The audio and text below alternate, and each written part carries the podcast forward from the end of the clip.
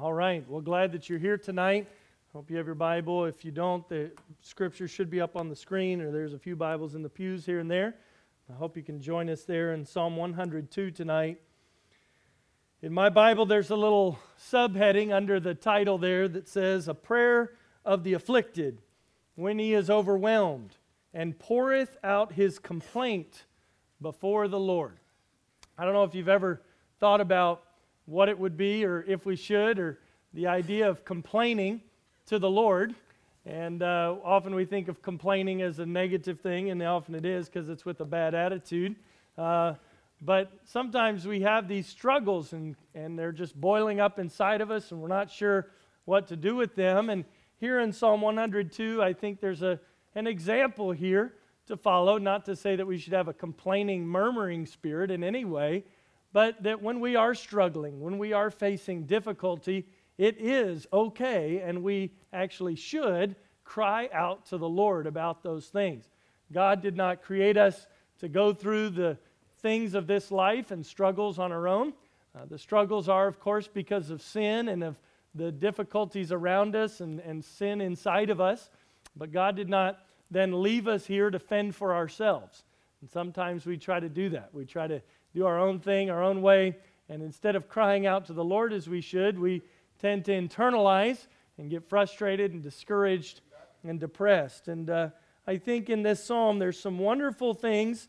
I've titled this tonight, Cares Turn to Confidence and Courage in the Lord. I think you could even continue that on by saying, Cares turn to confidence and courage to continue in the Lord. And you'll see where all those words come to bear in Psalm 102.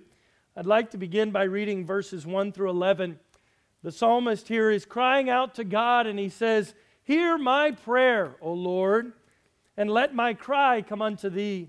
Hide not thy face from me in the day when I am in trouble. Incline thine ear unto me. In the day when I call, answer me speedily. For my days are consumed like smoke, and my bones are burned as an hearth. My heart is smitten and withereth withered like grass, so that I forget to eat my bread. By reason of the voice of my groaning, my bones cleave to my skin. I am like a pelican of the wilderness. Now, we live not too far from Galveston, from the beach, and, and uh, it, but if you've traveled out to the wilderness, out to the desert somewhere, or rocky places out in the mountains, chances are you don't see many pelicans flying around. He compares himself here. He says, I'm like an owl of the desert.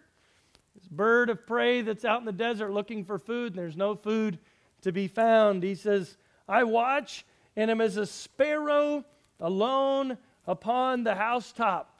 Clearly, this psalmist was not an introvert. He didn't like being by himself, he had nobody to sing with. And here he is, the sparrow alone on the housetop. He said, Mine enemies reproach me all the day and they that are mad against me are sworn against me. For I have eaten ashes like bread, and mingled my drink with weeping, because of thine indignation and thy wrath. For thou hast lifted me up and cast me down. What a cry to God to say, God, you've lifted me up and you've cast me down. And sometimes that is how we feel. He says, My days are like a shadow that declineth it's like a shadow that's going down, that's getting longer as the sun begins to set. He says, And I am withered like grass. I think in these first 11 verses, we see this cry to God about the struggles of life. As the psalmist cries out to God about all of his struggles, he says, I'm in trouble. In verse 2. In verse number 3, he says, My days are consumed like smoke, my bones are burned as an earth as an earth it's like my time is being wasted. Everything i'm doing doesn't seem to matter. It's just going away like smoke. He talks about his physical and emotional pain in verses 3 through 5 he says there in 3 that he's being consumed like smoke his bones are burned he says his heart is smitten he's withered like the grass so much so notice at the end of verse 4 so that i forget to eat my bread. This psalmist is writing from a place of deep sorrow. So sad that he can't even eat. He forgets to eat because he's so sad. Have you ever felt so upset about something that you didn't want to eat? Your t- stomach is so turned in knots that nothing sounds good and no food satisfies. This is the place that the writer of this psalm finds himself in. He says in verse 5 By reason of the voice of my groaning, my bones cleave to my skin. He, he's lost weight. His bones are now poking out of his skin. You can see him. He's, he looks sick. He's unhealthy because of the struggle that he's going through. He's like this bird, this pelican in the wilderness that's out there completely out of his place where he's supposed to be. It's like being in a place where we have no one to care for us. Or even in an unfruitful place. Sometimes we find ourselves in places like that in life where it just seems like nothing I'm doing is bringing any value. Verse 7, I think, as he talks about this sparrow alone upon the housetop, I wrote it simply I have no friends. The Bible talks about several prophets that felt that way. Elijah, as he felt very alone, and even Elisha after him had times like that. Jesus at times was alone, even when those who should have been closest to him couldn't stay and watch and pray with him. This is a great struggle here. He says in verse 8, he speaks about how his enemies are against him. He talks about his sorrow in verse 9. And then in verse 10, he talks about facing God's judgment. God, because of your wrath, you've lifted me up and then cast me down. He talks about how his life is coming to an end. This is an individual who's writing out of, pl- out of a place of deep struggle, who has looked at life and found it to be unfruitful in many ways and found it to be empty and a struggle. And sometimes we can find ourselves in that kind of place in our life. But I'm thankful that the psalm doesn't end there. Because while I believe it's helpful and healthy even to cry out to God, it's clearly biblical to do so in our struggle. You notice in the next several verses, as the psalmist then reminds himself of the character of God. It's one thing to just share our problems with somebody, it's another thing to be able to share our problems with somebody who has the ability, God's divine attributes, to be able to bring something to bear, bring an impact upon our problem, to help us to solve it, to fix it. Notice in verse 12, he speaks of his confidence in God because of his divine attributes. That's the second point tonight. He says in verse 12, But thou, O Lord, shalt endure forever. Do you see the contrast there between verse 11? How he says, I'm like a shadow that declines, and I'm withered like grass. But thou, O Lord, shalt endure forever. I love those contrasts in Scripture, those transition points where he says, All these problems, but thou, O Lord, shalt endure forever. God will last forever. He is everlasting. From everlasting to everlasting, He is God. He has no beginning, He has no ending. He is the Alpha, the Omega, the beginning, and the end. And We can take great comfort and have great confidence in a God who is everlasting.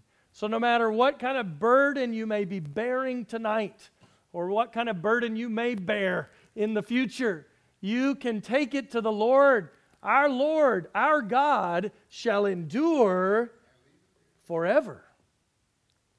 And then he says, and thy remembrance unto all generations. I wrote it this way God is everlasting, and God will never be forgotten. There are people that would like to forget him, but the truth of who God is will never be forgotten. It will always last because God will always last. He's not just something to remember that happened in the past, like a good fond memory of something that happened years ago. Rather, He is present with us today. And just like we can look back at God's Word and say, wow, look at how God worked in the past, I would say that God's remembrance is passed on down to future generations so that even today we can take confidence in the Lord our God. Just like the children of Israel could take confidence in Him thousands of years ago, we can have the same confidence in Him today. Verse 13, he says this Thou shalt arise. It's a good word. And have mercy upon Zion for the time to favor her, yea, the set time is come. Now, think about this, what the psalmist is writing, because here he's writing many years before the promised Messiah has come, before the kingdom is established in Zion, and that kingdom still has yet to be fully established. But the Jews were looking forward to that day when the promised Messiah would come. And as the psalmist is writing, he has a confidence in the future and confidence in God who would arise. And he says, You will have mercy upon Zion. You will bring your mercy, your care to us. Notice he says, For the time to favor her, yea, the set time is come. There is a time that God has in his mind of when he will right all wrongs, when Jesus will return, when he will set up his kingdom and rule and reign. God knows all of that. In God's mind, it's as if it was already done because He's God. He can take great confidence, and that's what the psalmist here is taking great confidence in the God who had a set time, who had a plan, and He would fulfill His plan. See, when we have plans, we don't really know for sure if those plans will come to pass. But when God has a plan, when God has a set time, God's plans always come to pass. His set times are always completed. And we can see that throughout Scripture. And then we have faith because of that and because of who God is, that it will continue to be so until eh, to, through all of eternity, right? Because God's plans aren't like our plans. His ways are not our, like our ways. His ways, the Bible says, are past finding out. When the Lord shall have mercy upon Zion. Notice in verse 14 it says, For thy servants take pleasure in her stones and favor the dust thereof. He's referring to how the children of Israel took great care there of the land, that promised land that God had given them.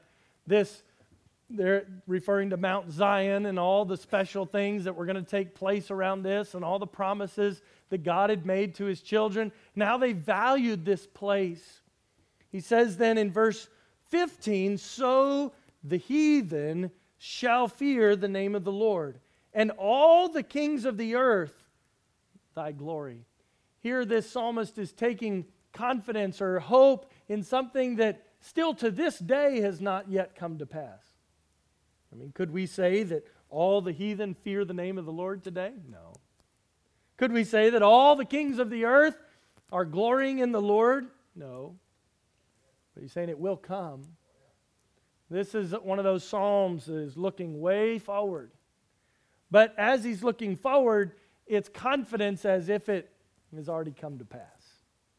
And I think that's one of those things that as a Christian, we must learn to grow in our faith to that place that we can have confidence in God's future plans and confidence in God's future abilities and confidence in God's future provision. So it gives us confidence to live right here in the here and now where we are today, even though we're not sure when it's all going to happen, but we know it will because God said it will.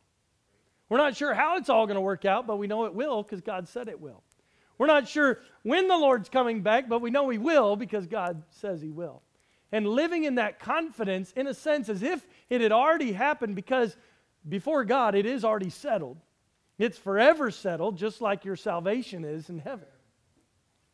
When God says it, it will take place. And then this comes back to himself a bit here in verse 17. I'm sorry, verse 16. When the Lord shall build up Zion, he shall appear in his glory. There's the confidence. Verse 17. He will regard the prayer of the destitute. Because even though we read about all these great things that God is doing and all these things that God will do, the reality is at times in our life, or clearly in this psalmist's life, he felt destitute. He was empty. He had nothing. So, what do we do when we're destitute? What do we do when we're empty? He says, He will regard the prayer of the destitute. To regard something means to give it a place of value or a place of importance. He says, and he will not despise and not despise their prayer. God loves to hear the prayers of his children. The prayers of God's saints are precious to him. He wants to hear our prayer. I was thinking about this earlier today as I had the opportunity to speak to some junior high and high schoolers in a school chapel and thinking about prayer and Bible reading and how those two very basic things in our Christian walk, and yet they're two often neglected things for many people. And I think sometimes the excuses can be made well, it's boring, I don't have time, or I, don't understand everything I'm reading, or, well, I kind of already know what it says. Or the excuse in prayer might be, well, you know, I, I don't really have time, or God already knows everything anyway, so why should I pray to Him about it? Because He already knows about it. Now, I'm not just speaking about those imaginary people out there that make those excuses. I've made some of those excuses along the way. And probably each one here as well at some point in your life. I'm thankful I didn't make those excuses today, don't get me wrong, and, and I haven't made those excuses lately, but those are the kind of things that creep up in our life, don't they? Why? Because we love to sort of have a spiritual life that's just handed to us, right? A relationship that someone else does all the work, but that's not what a relationship is about. A relationship is, is two people or two individuals coming together and both putting effort into it to make that relationship possible. A church is a body of people, and the body requires the work of all the different parts for the body to work. a marriage is a, is a union between a, a man and a woman, a husband and wife, and it requires the effort on both sides for that marriage to work and glorify God as it should. A relationship with God, the wonderful thing about it, God did come to us. He came to us when we couldn't come to Him. God commendeth His love toward us, and that while we were yet sinners, Christ died for us. But just because God has done all the work to save us, and He does all the work to keep us, and He does all the work to care for us and love us, doesn't mean that He doesn't want anything from us. In fact, He's asked our, our everything we have. Romans 12 1 says that He beseeches us by the mercies of God that we present our bodies a living sacrifice. People think that the Christian life or that a relationship with God is all just about what God does for us. And if it wasn't for what God does for us, there would be no Christian life. But once we have it, it still is about what God does for us, but then it's an opportunity for us to give our lives back to Him as a sacrifice. He wants to hear our prayer. He will regard the prayer of the destitute and not despise their prayer. Then this is passed down. You see it in verse 18. This shall be written for the generation to come, and the people which shall be created shall praise the Lord. Here he is looking out into the future again. God, you're going to hear my prayer. I'm destitute. You'll hear the prayers of the destitute. You will regard my prayer when I'm struggling. He says, and this will be written down for the generation to come. You and I are part of that generation, aren't we? It's been written down for us. Isn't that a blessing that God recorded this in His Word so that we could come together on December 4th, 2019, and read it here tonight and hopefully be encouraged by it and challenged by it in our personal relationship with God? He said, And the people which shall be created shall praise the Lord. I think that's one of the wonderful things about serving God and about leading somebody to Christ and then thinking about the generational impact that that could have as they lead somebody else to Christ, lead their children to Christ and disciple them, just that process carrying on and thinking how we are a product, if you will, of people who have gone on before us and the generations before us, and how if we are faithful to what God has called us to do, we have the opportunity to pass that same truth down to future generations. Yes, we've made mistakes. Yes, we may have, fa- have failures in our life. Yes, there may be people that we haven't done the job that we should have done, but it's not too late to get started passing it down to future generations. And he talks about how his word and the truth of this psalm even would be written down and passed down to the generations to come, so that, he said, and the people which shall be created shall praise the Lord. They can praise the Lord too, for the same reason that we praise him. So, how did God look down? He says, For he hath looked down from the height of his sanctuary. From heaven did the Lord behold the earth. God sees everything. To hear the groaning of the prisoner, to loose those that are appointed to death, and to declare the name of the Lord in Zion and his praise in Jerusalem. When the people are gathered together and the kingdoms to serve the Lord. I've already preached through these verses, but I wrote down these things as I was thinking about it. God's everlasting. God will never be forgotten. God will have mercy. God will bring blessings in His time. God will bring judgment upon the heathen. God will be glorified. God will hear our prayers. God sees us, God hears us, God releases us from bondage, and God will be praised as his people serve him. He has great confidence in God because of his divine attributes. So, yes, there are many cares of this world, and we can cry out to God in our time of struggle. And then we must remind ourselves and be confident in who God is and what God has done and what God will do. The final few verses of the chapter, verses 23 through 28, I think we see the psalmist then demonstrating a courage to continue in spite of the difficult times. He, he goes back to his struggle. Look at verse 23. He weakened my strength in the way. He shortened my days. So, so if God's in charge of your life, is He the one that gives you long life or gives you short life? I guess He is in charge of that. There's a, his prayer to him. He says in verse 24, I said, Oh my God, take me not away in the midst of my days. God, don't take me home prematurely. I'm just now enjoying life. It's almost as if I, am right in the middle of it. Everything's good. God, don't take me away right now.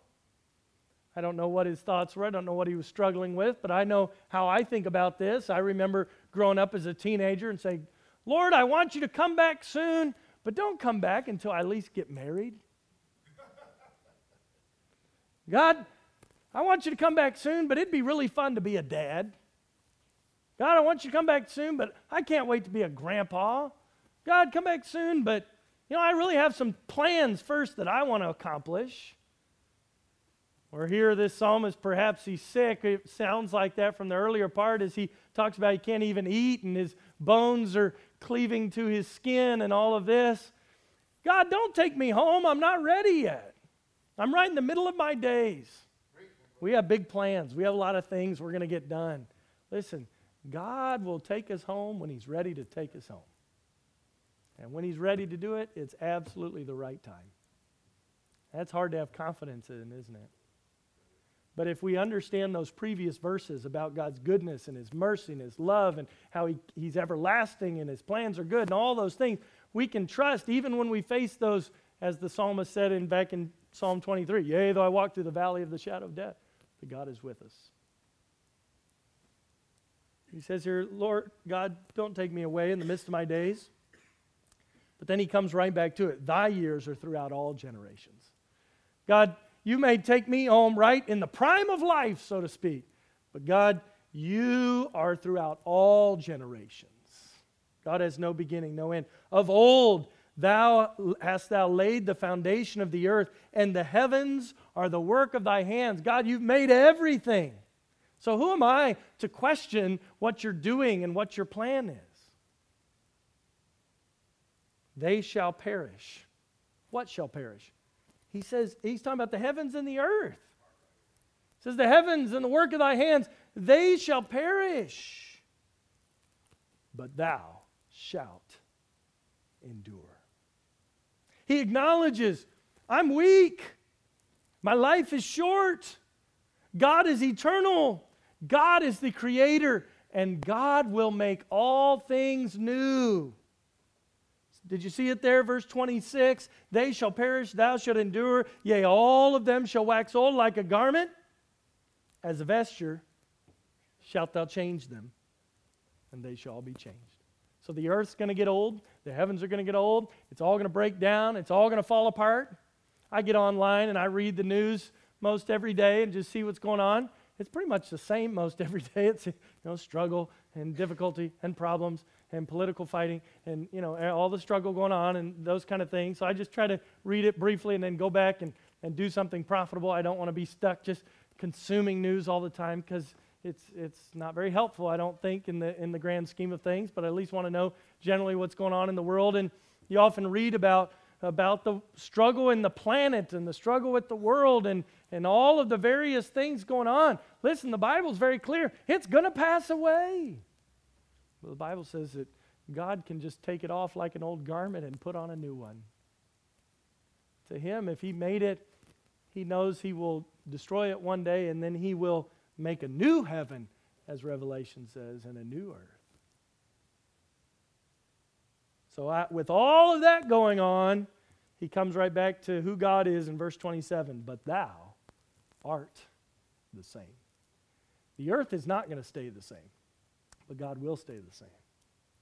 And thy years shall have no end. The earth and the heavens, as God created them, do have an end, but God doesn't. The children of thy servants shall continue, and their seed shall be established before thee. So we see this progression here in the last five or six verses here of this psalm as he acknowledges his weakness and then he reminds himself once again of God's power, God's eternality, how God can make all things new. And I love how he finishes off in verses 27 and 28 God will never change. God will never have an end. Because of that, verse 28, the children of thy servants shall continue. Continue. In other words, it, it's not going to end for us either because of who we are in Christ. Because of who God is to us and what He's done for us, we too will continue. And that's often what the struggles of life are. We come to a place where we go, I just don't see any way forward. I'm stuck. I either have a, a physical illness that's got me just stuck. I have a financial problem that I'm stuck in. I have a, a, a family issue or relational issue or someone else. There's just no way forward. I, I don't know how I'm ever going to survive to next year. But he says, if you remember who God is, if you walk in his truth and trusting in his ability to carry you through, the servants the children of thy servants, he says, shall continue, even their descendants. And their seed shall be established before thee. That word in the Old Testament, to be established, is such a strong word, like building a foundation, putting you on, on bedrock where you can't be moved. You're, you're stuck to that place and you're planted there like a great strong tower that nothing can move. That's not in our strength. That's not in our ability because we're weak. Our days are like a shadow that's passing away, and all those other things he says in the psalm. But he reminds us here of the greatness and the goodness and the wonderful character of our God. So it starts out a cry to God because of the struggles of life, but then there's a turn to confidence. But thou, O Lord, shalt endure forever. Confidence in God because of his divine attributes. Then he finishes on that we can take courage to continue in spite of those difficult times. This life is not about um, figuring out necessarily how to live life easier. The Christian life is not about how to always avoid every problem. Rather, it's to understand how to get through the difficulties that we will face in our life and to be able to do it faithfully and joyfully, even. Say, how can you do this? This doesn't sound very exciting. Well, it is when you think about what's coming and what God has given us and, and what He's taken us through. And if we look around at our lives and say, wow, look at what God has done just to bring us to this point, is incredibly encouraging. And I hope that in the next few minutes, as we take some time to go to Him in prayer, that we would cry out to Him because He wants to hear our prayers. And that we would be reminded of who, who the God is that we're actually praying to. We're actually praying to a God who hears and He regards our prayers. He listens and He answers speedily. There's no red tape with God. Well, you have to go through all this, and then, and then I'll hear your prayer. No. Confess your sin to God. He hears the, the fervent prayer, of a, effectual fervent prayer of a righteous man availeth much. God will hear your prayer, and God will answer your prayer. He won't always answer it the way you want Him to answer it, but He'll answer it. And you can take great confidence in that. Keep pressing forward by faith in Him. Lord, help us to take these simple thoughts from this psalm here and be encouraged to walk in faithful obedience with you, to be reminded of who you are and what you've done for us, and know that we're not alone. We're not some sparrow out on the roof by ourselves with no one to sing with. Lord, we have you. We have the friend that sticks closer than a brother. Lord, we have the Holy Spirit that dwells inside of us, and we have a Heavenly Father to guide and direct us. Lord, help us to be faithful.